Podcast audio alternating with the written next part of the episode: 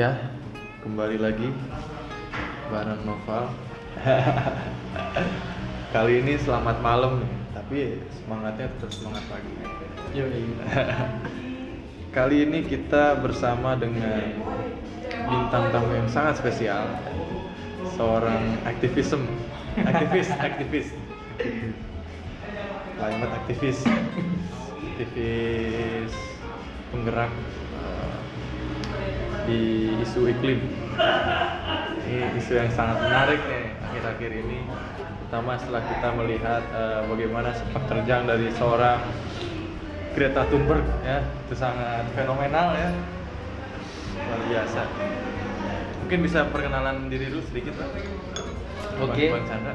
Selamat malam semua pendengar dari podcastnya Kang Noval.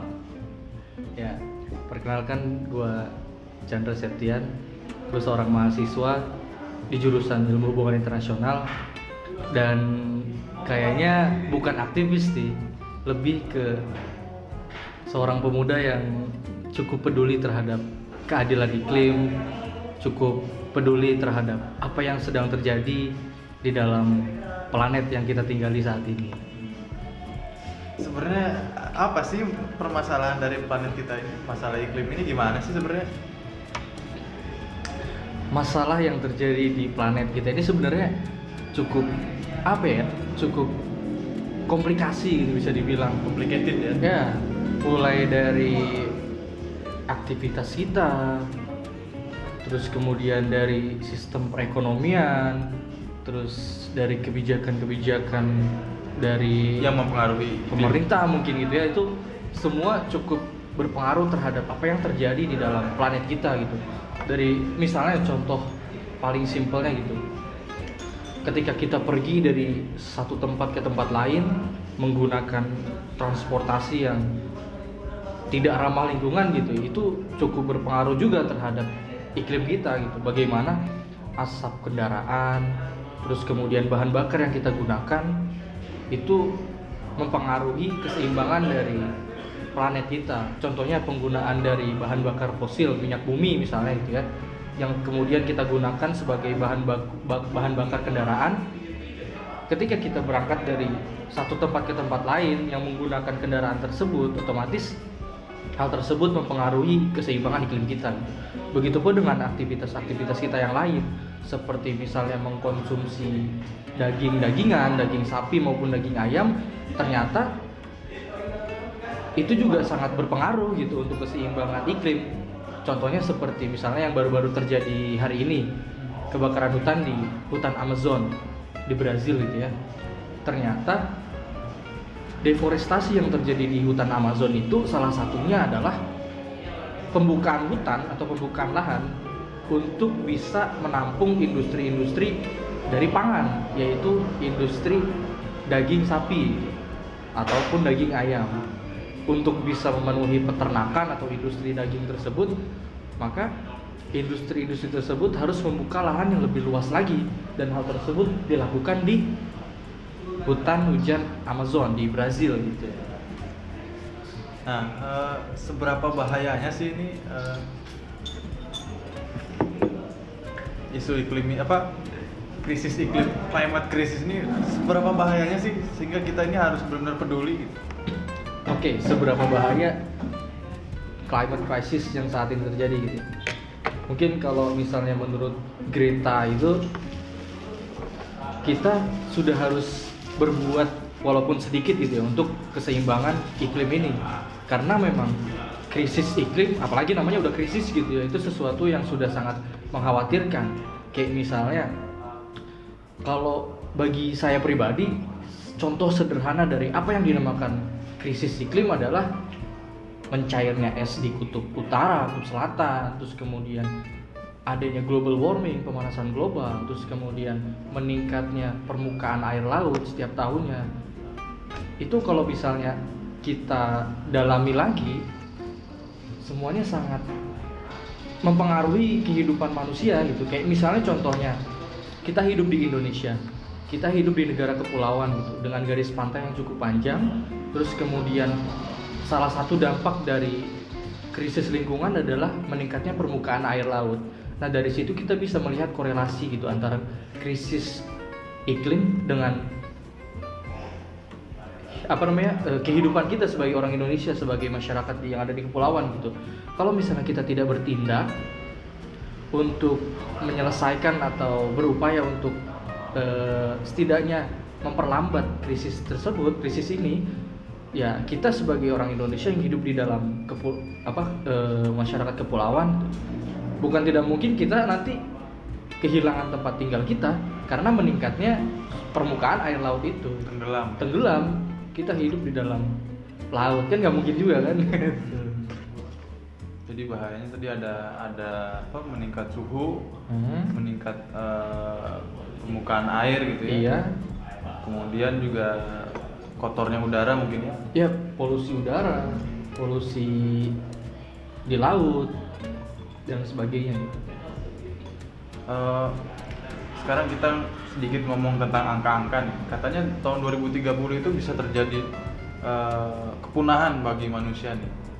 Itu gimana? Dan apa sih yang bisa kita lakukan Eh, kalau untuk kepunahan manusia mungkin agak terlalu ekstrim ya.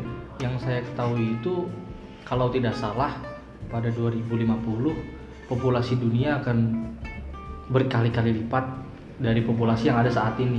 Itu artinya kepadatan penduduk akan mempengaruhi banyak lini kehidupan. Misalnya di apa namanya? di sektor pangan. Otomatis ketika meningkatnya populasi manusia, manusia juga butuh pangan yang lebih besar dari sekarang dari yang ada saat ini. Terus kebutuhan manusia untuk pangan tersebut otomatis harus harus juga diikuti oleh pembukaan lahan, deforestasi untuk bagaimana industri-industri pangan tersebut mencukupi kebutuhan manusia.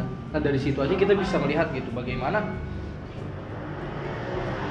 kehidupan manusia itu sangat mempengaruhi krisis gitu. Apalagi tadi apa namanya tentang bagaimana sih krisis iklim ke depannya gitu.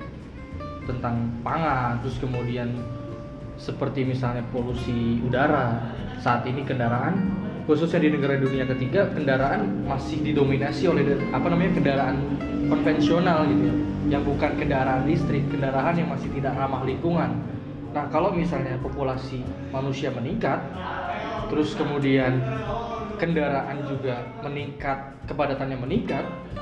Lalu itu akan menimbulkan banyak dampak seperti contohnya polusi udara gitu di negara dunia ketiga. Nah itu sangat berbahaya bagi kelangsungan hidup manusia di tahun-tahun berikutnya itu ketika kita tidak memiliki komitmen yang besar untuk bisa memperbaiki iklim yang ada di planet ini. Cara-cara eh, konkret nih apa aja yang bisa kita lakukan kalau berbicara solusi atau cara-cara apa yang bisa kita lakukan sebenarnya ada banyak sekali gitu ya. Mulai dari skala pribadi maupun skala yang lebih besar. Misal kalau misalnya di skala pribadi kita bisa memulai untuk merubah cara kita berpikir ataupun tindakan kita yang mempengaruhi lingkungan. Contoh misalnya adalah kita tahu sendiri bahwa saat ini kita mengalami krisis masalah sampah bahkan diproyeksikan dalam tahun-tahun ke depan banyaknya sampah di lautan itu melebihi dari banyaknya ikan-ikan. Itu sungguh luar biasa. Gilanya bukan? Itu nah terus apa yang harus kita lakukan dalam masalah tersebut? Misalnya sampah gitu. kita bisa memulai untuk bisa meminimalisir penggunaan sampah plastik sekali pakai. Contohnya kita bisa membawa tumbler untuk menghemat penggunaan plastik sekali pakai di air minum kemasan atau kita bisa juga menggunakan apa tote bag. Kita bisa menggunakan apa sedotan apa sih namanya? Sedotan stainless gitu ya untuk menghemat penggunaan plastik. Itu bisa kita lakukan. Kalau misalnya kita berupaya untuk memperbaiki iklim atau memperbaiki climate crisis ini dalam skala yang lebih besar, kita bisa membangun kesadaran masyarakat gitu. Misal kita bisa memulai kampanye-kampanye di media sosial yang kita punya karena setiap orang saat ini memiliki sosial media kan dari Instagram, dari Twitter, Facebook dan sebagainya. Di situ kita bisa memulai untuk bisa mengkampanyekan apa sih yang saat ini terjadi gitu di planet kita apa yang seharusnya kita lakukan ya dari situ bagi saya pribadi itu sebuah cara yang Iya. sangat baik dan sangat diperlukan gitu untuk memulai adanya sebuah kesadaran global mengenai krisis yang terjadi di planet ini Oke. Iya. eh, jadi harus selalu ditekankan bahwa planet kita cuma satu gitu ya. ya Eh, sehingga ya rasa kepemilikan kita harus ditekankan lagi ya kita semua ya sama-sama memiliki planet ini.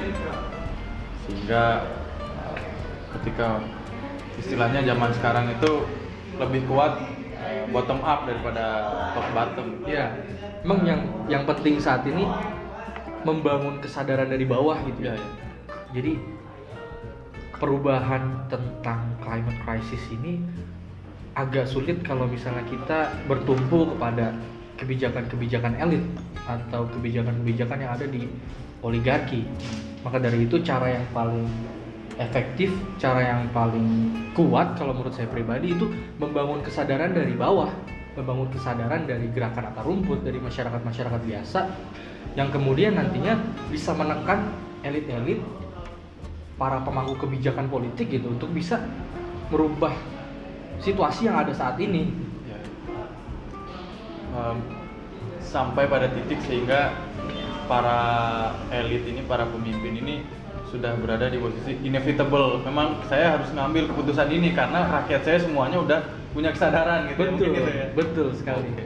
Ya, terima kasih atas ininya, insight-nya yang sangat menggugah. Ya. Sampai jumpa di keadaan yang jauh lebih baik. Amin. Bye.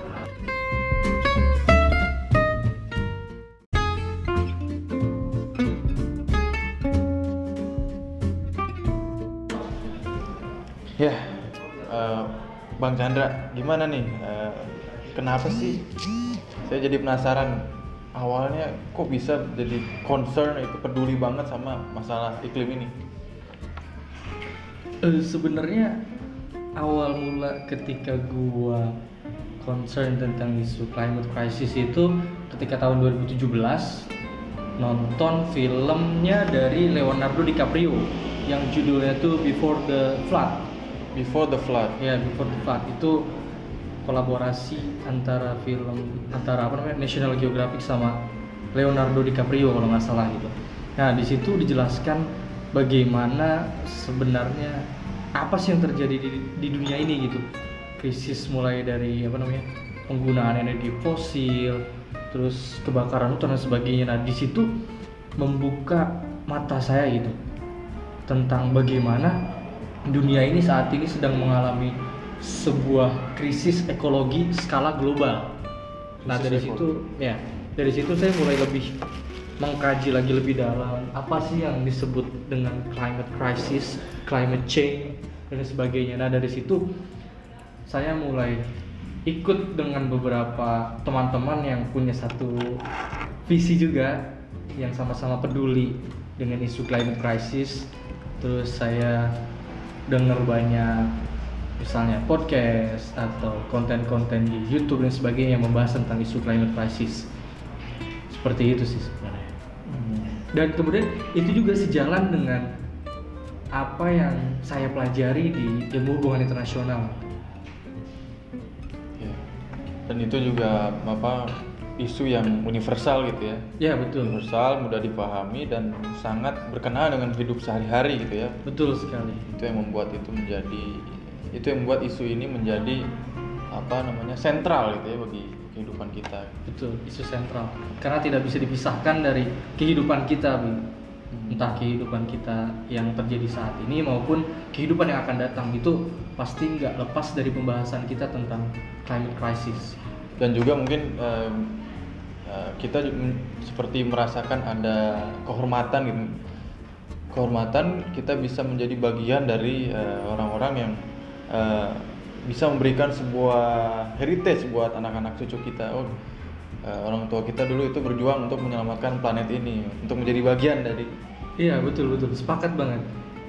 Ketika kita berkontribusi untuk dunia yang lebih baik, untuk bumi yang lebih baik, itu bagi saya sebuah kehormatan juga gitu ya entah nantinya kita bakal dikenang maupun tidak tapi tetap di dalam hati kita pasti ada sebuah kepuasan tersendiri Iya, gitu iya. ketika kita bisa menjadi seorang yang peduli seorang yang memperjuangkan keadilan iklim tersebut tapi sayangnya sekarang ini banyak orang yang salah kaprah dalam memaknai orang-orang yang peduli, orang-orang yang beraksi untuk keadilan iklim. Kayak misalnya banyak yang bilang, lu ngapain sih peduli sama Hmm. iklim, lu ngapain sih peduli sama global warming dan sebagainya.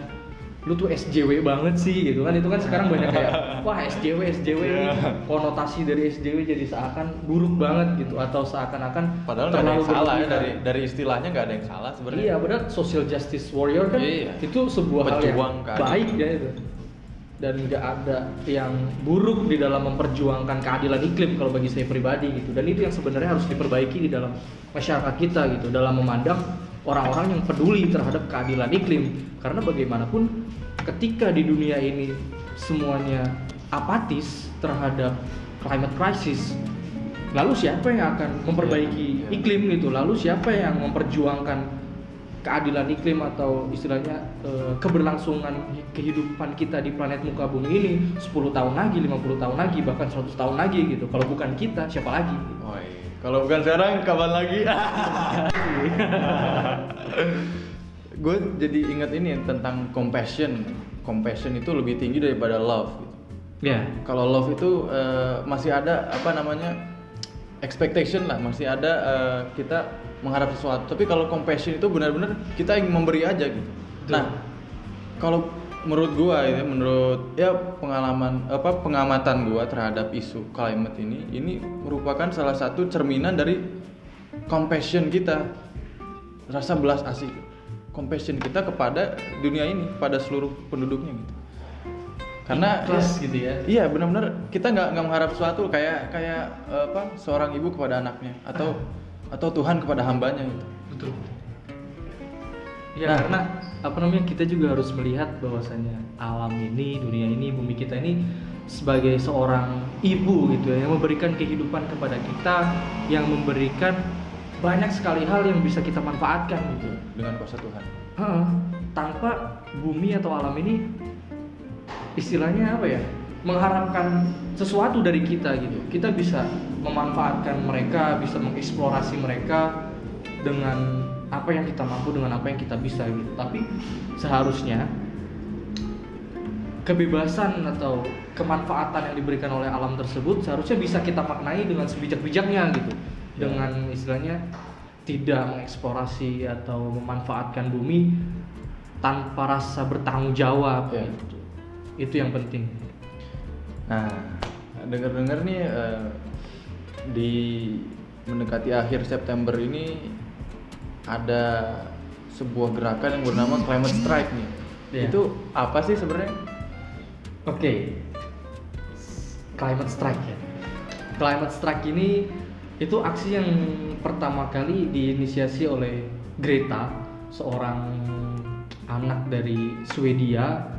Dia setiap Jumat itu melakukan mogok sekolah dan melakukan demonstrasi seorang diri pada awalnya di apa namanya di gedung parlemen Swedia kalau tidak kalau saya tidak salah itu ya Swedia. Nah, terus kemudian gerakan ini mengundang banyak kepedulian dari teman-teman mereka di Swedia dan bahkan sam- sampai hari ini ini sudah apa namanya jangkauannya sudah sangat luas gitu bahkan Seluruh dunia. di seluruh dunia sudah hampir ada gerakan dari climate strike. Nah begitu juga di Indonesia itu rencananya teman-teman yang peduli terhadap climate crisis ini pada tanggal 20 sampai 27 September 2019 ini akan juga sama-sama melakukan aksi solidaritas climate strike di berbagai kota. Salah satunya adalah di Bandung. Nah, rencananya saya sebagai perwakilan dari komunitas Climate Speak dan teman-teman dari Fossil Free Bandung dan mungkin komunitas-komunitas lain yang ada di Bandung gitu yang sama-sama peduli tentang keadilan iklim, kita akan menggagas aksi climate strike pada tanggal 22 dan 27. Itu rencananya ya, masih belum masih belum ajak gitu. Nah, rencananya akan ada dua agenda. Di Bandung ini. Yang pertama adalah kita melakukan eh, mungkin namanya demonstrasi gitu ya, tapi bukan demonstrasi yang konvensional, demonstrasi yang dibalut dengan sebuah agenda yang menarik lah pokoknya. Di Car Free Day Dago, itu tanggal 22 rencananya. Dan kemudian agenda kedua adalah sebuah talk show yang akan kita lakukan. Ini tempatnya masih masih belum belum jelas sih, bisa bisa di follow up nantinya. Rencananya talk show tersebut akan kita lakukan pada tanggal 27. Nah, nanti di talk show tersebut kita akan membahas berbagai macam mengenai isu climate crisis kayak misalnya eh, apa sih yang dimaksud climate crisis, bagaimana cara kita menanggulangi hal tersebut gitu. Nah rencananya kita akan mendatangkan beberapa narasumber juga di dalam talk show tersebut. Ada dari so, apa namanya praktisi energi terbarukan, ada dari akademisi maupun dari aktivis. Nah pokoknya teman-teman yang sama-sama peduli tentang isu perubahan iklim, isu global warming, itu bisa ikut bergabung bersama kita gitu ya untuk mensukseskan aksi climate strike ini di kota Bandung. Pokoknya selanjutnya bisa dipantengin di apa namanya sosial media kalian Iya. kayak gitu. Bisa hubungi gue atau Bang Chandra sendiri. Ah, ya. iya. Iya. Siap deh. Ya, semoga ya kita ini menjadi the creative minority that can you know start a major change. Ya, ya kita berharap untuk bisa memperbaiki atau setidaknya bertindak gitu ya, walaupun hal kecil untuk berbuat sesuatu buat planet kita. Gitu. Oke. Semoga eh, kita diberi kelancaran dalam perjuangan kita ini. Amin, amin, amin. Sampai jumpa. Semangat.